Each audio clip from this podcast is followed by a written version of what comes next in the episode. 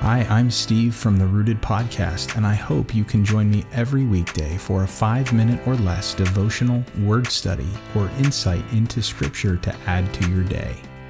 Welcome to Fruit Snacks.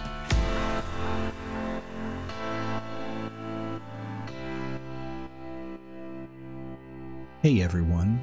In today's episode on doctrine, apologetics, or theology, I wanted to take a look at the case for the soul.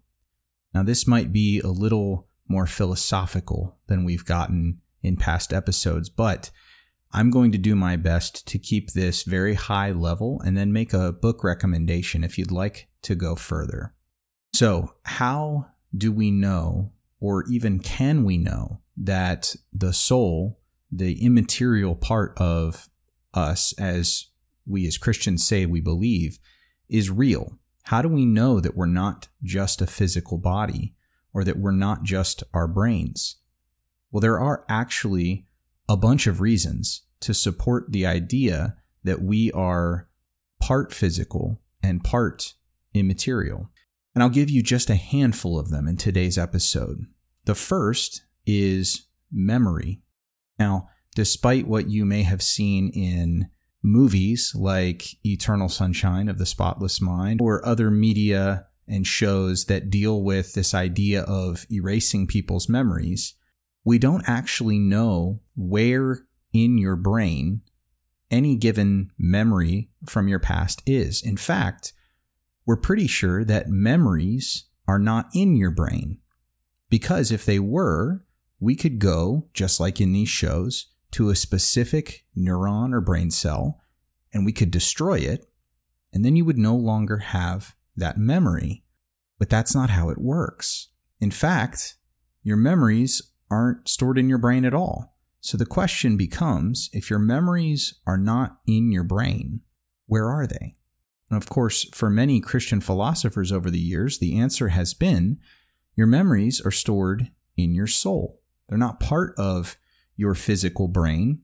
And this also would explain why, when we die, we don't forget everything because our memories are stored in the immaterial part of us, which survives our death.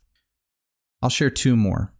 Another reason to believe that the soul is real is this idea of the privacy of our own thoughts. Now, our brains, for all intents and purposes, are not actually private. And what I mean by that is that someone hopefully a doctor, can open up our skulls and can poke around in our brains. They can see every part of our brain. They can scan it, they can prod it, they can manipulate it with electrical fields. Our brains are not private, but what is private are our thoughts. You see, even the neuroscientist poking around in your brain doesn't know what you're thinking. They can measure responses to stimuli. They can tell you what parts of your brain are experiencing increased activity, but they can't ever know what you're thinking because your thoughts are private. And so, if our mental states are private, but our brain states, such as electrical activity and other activity in our brains, are not private, then it stands to reason that our mental states and our brain states are not the same thing. In other words, your mind is not your brain. One more. The idea of free will is a great case for the existence of the soul.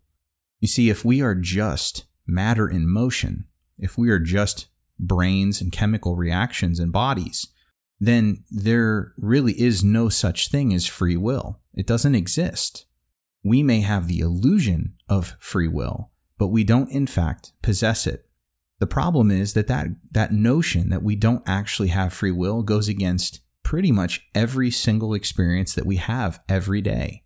You and I experience life as if we have free will.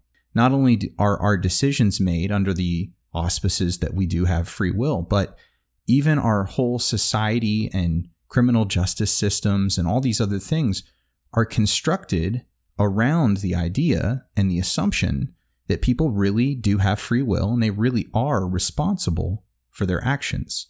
Well, if we are just our brains, if there is no immaterial part to us, if we have no soul, all of that is not true.